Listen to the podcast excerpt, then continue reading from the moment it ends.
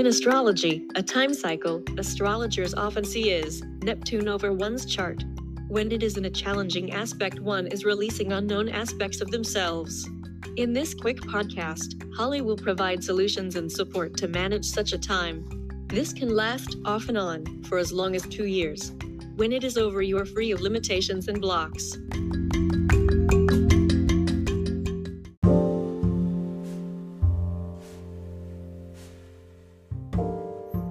Hello, it's Holly Hall. Today we're going to do a short talk and somewhat of an exercise, an explanation of how to activate your inner compass. Enjoy.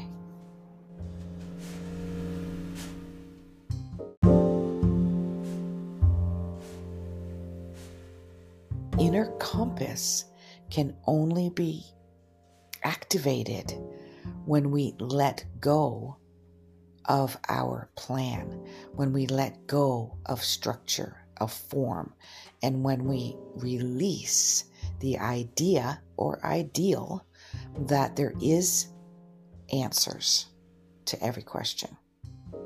When we surrender to not to non intention, when we surrender to non intention, which means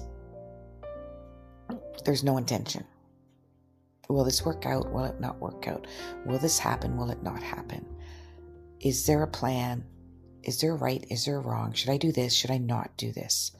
When you surrender that none of them are a part of the equation, then you live day by day and you let things unfold naturally.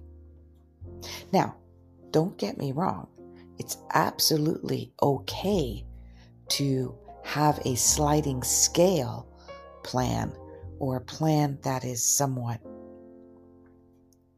malleable, changeable, right? It's okay to have that, but look at it as a transparent layer over your life that's going to unfold in the future. Right? So you don't stick to it. It's not sticky. Right? So some other opportunity comes along, like you expect a certain job, or you anticipate a roommate moving in, or you anticipate a cordial relationship with a new business partner or a new friend and it doesn't turn out that way. Right? You planned it to work out in your favor, but it didn't. So when we have this sliding scale or this uh, thin veil of a belief, which is this is going to work out, and it doesn't, then we are we allow ourselves to say, "Hey, this didn't work out. That means there's something else coming my way. This is leading me to the path of least resistance in which I will continue on.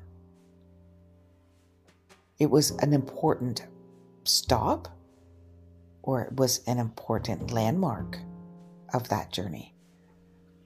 But it is not the end of the journey, right? So when a job, a friend, a roommate, doesn't work out as anticipated, we let go of the anticipation and we keep on keeping on.